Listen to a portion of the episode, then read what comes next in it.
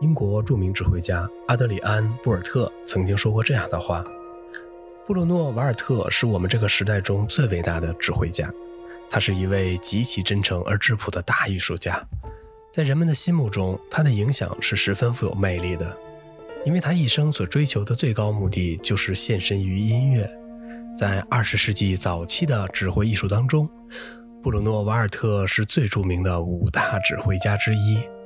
他为人坦诚。”技艺的精湛以及艺术趣味的高尚，都给人们留下了极其深刻的印象。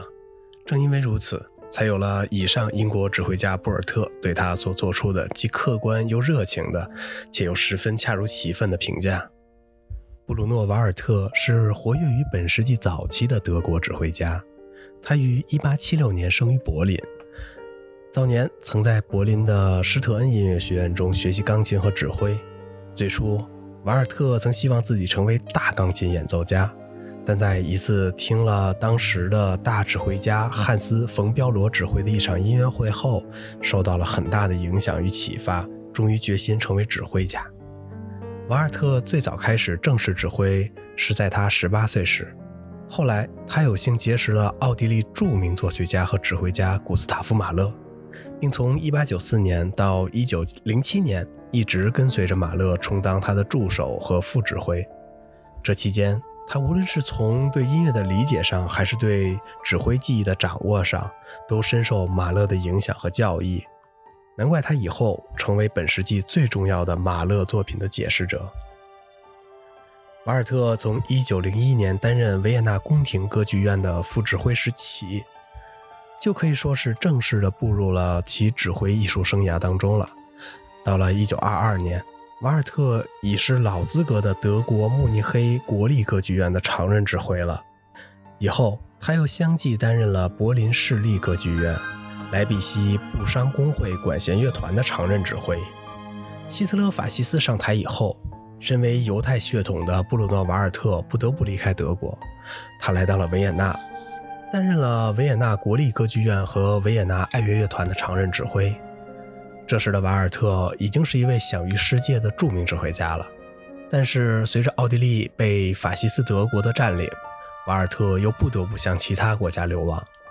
他先于1938年移居到了法国，然后在第二年又到了美国，并很快加入了美国国籍。在美国，年过六旬的瓦尔特重新开辟了一条崭新的艺术道路。在此期间，他先后担任过 NBC 交响乐团。纽约爱乐乐团和大都会歌剧院的常任指挥，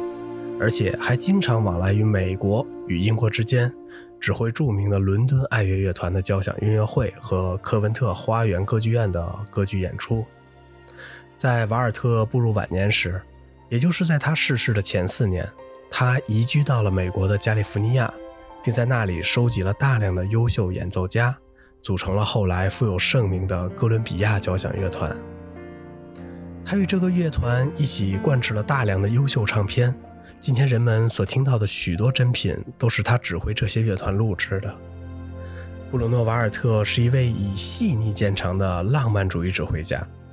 他在指挥排练时总是有着一种对艺术全神贯注和刻意追求的态度和精神。一般来说，瓦尔特是属于那种排练时间较长的指挥家，然而在他的排练过程中，乐师们却几乎感觉不到疲惫和乏味，这是因为他十分善于积极有效地利用这种长时间的排练，并以他那特有的幽默和渊博的知识去感化和引导大家，以致整个乐队的成员们都不知不觉地入了迷，而忘记了结束排练。有人曾在亲眼目睹了他的排练后说道：“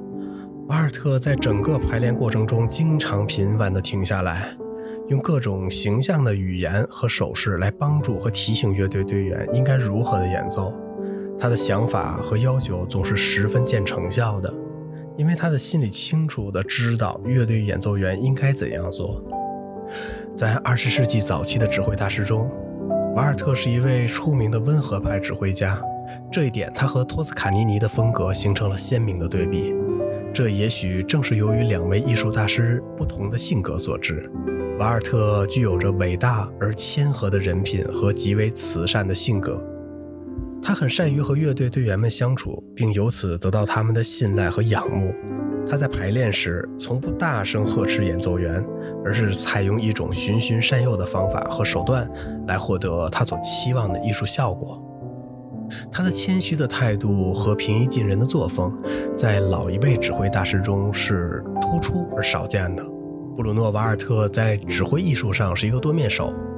他既能够指挥歌剧，又能够指挥交响乐，在音乐题材的各个领域中表现出了极高的驾驭能力。他甚至能够同时领导三个剧院上演三种不同风格的歌剧。更为令人惊叹的是，他能够使这三个歌剧院都尽善尽美地表现出所上演歌剧的风格。在音乐会上，瓦尔特是属于那种对音乐最为投入的指挥家。英国指挥家布尔特曾经描述过他在看到瓦尔特指挥完舒伯特的 C 大调交响曲时累得精疲力尽、面色苍白的样子。而且被这种为了艺术而不惜一切的献身精神所深深的感动。瓦尔特之所以被后人们极力的赞颂和崇拜，除了他那高超的指挥技艺和艺术情绪外，真诚质朴的艺术品质则是一个十分重要的因素。他为人的宽容善良和对艺术一丝不苟的信念，都是人们所无比钦佩的。著名指挥大师托斯卡尼尼。就曾被瓦尔特那真诚而忠厚的善意所深深地感动过。当时，托斯卡尼尼由于奥地利即将被纳粹占领，以及他和另一位指挥大师福特文格勒之间的矛盾，一气之下拒绝参加于当年举行的著名的萨尔斯堡音乐节。瓦尔特闻讯后十分着急，他对托斯卡尼尼始终怀着由衷的敬意，而且希望托斯卡尼尼能够参加这一音乐盛会并指挥演出。于是便给托斯卡尼尼写了一封充满感情的、恳切而直率的信，请求托斯卡尼尼改变主意，并且表示如果有必要，他将亲自登门拜访托斯卡尼尼，听取他的意见和条件。这种真诚的态度终于感动了托斯卡尼尼，使他同意了参加当年举行的萨尔斯堡音乐节。这个真实的故事后来变成了指挥艺术史上的一段佳话。瓦尔特是一位抒情气息浓厚的指挥家，他在指挥时有着强烈的歌唱性，然而他却不同于一些激情过剩的浪漫派指挥家。他的指挥特点是温柔、亲切、朴素和热情。人们听完他的指挥作品后，首先的感觉是真挚、自然和流畅，没有半点矫揉造作的做作之感。因此。他解释的作品总能给人们带来一种强烈的幸福感，以至于他指挥演奏的许多作品在今天看来还是别人无法超越的典范。例如，他在对贝多芬《田园交响曲》的演示上，就可以说是一种到达了艺术顶点的经典演示。瓦尔特在指挥这部作品时，以其自身所特有的典雅的抒情风格和极为适度的全面控制能力。将这部作品中那自然清晰的音乐性，细致而干净流畅地表现了出来。他那精美的艺术再创造，使人们从中深刻地感觉到了作曲家内心丰富而淳朴的感情的流露，并通过音乐领悟到了大自然的美妙景色和恬静的气息。除此之外，瓦尔特对马勒的作品的解释也是人所共知的权威解释。马勒可以说是瓦尔特在整个音乐艺术上的老师。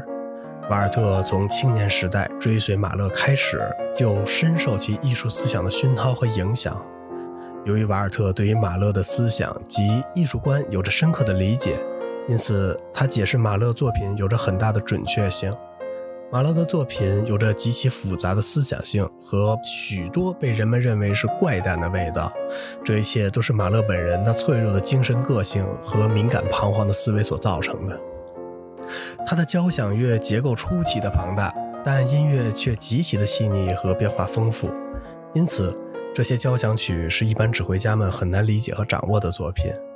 然而，瓦尔特却在这方面有着得天独厚的条件和天才的见解，所以他在马勒还在世时就已经成了这位伟大作曲家的作品的指挥权威了。这里还需要提到的是，马勒的两部最重要的作品《大地之歌》和《第九交响曲》都是由瓦尔特指挥首演的。此外，他还著有介绍马勒生平与艺术的《马勒奇人与艺术》一书，这是一本研究和了解马勒情况的重要著作。布鲁诺·瓦尔特不仅仅只善于指挥贝多芬和马勒的作品，他对莫扎特、勃拉姆斯和布鲁克纳等人的作品的解释都是最具权威性的。这些作品，他指挥哥伦比亚交响乐团都曾灌制过极为出色的唱片，直到今天。他们还是世界唱片市场上非常热门的抢手货。瓦尔特不仅在指挥艺术上是一位天才的大师，在对待指挥界中的新人的培养和扶植上，他也是一位道德高尚和受人尊敬的师长。早在本世纪二十年代，他担任慕尼黑歌剧院的常任指挥时，就慧眼识才地发现了后来的另一位指挥大师卡尔伯姆。当时的卡尔伯姆只是二十七八岁的年轻人。但瓦尔特却看中了伯母与众不同的杰出才华，因此他便邀请伯母担任了慕尼黑歌剧院的第四常任指挥。伯母从1921年到1926年一直在慕尼黑歌剧院工作，在这期间，他在指挥技艺方面曾深深地受益于瓦尔特，所以单从这一点来看，瓦尔特可以说是发现和培养伯母的好伯乐。布鲁诺·瓦尔特是二十世纪中最优秀的天才指挥大师之一。在现代指挥艺术发展到今天时，恐怕对后代指挥家影响最大的，且又给人们留下的印象最为深刻的老一辈指挥大师，只有托斯卡尼尼、福特文格勒和布鲁诺·瓦尔特了。而在这其中，布鲁诺·瓦尔特也许是最亲切、最朴实和最富有人情味的大师了。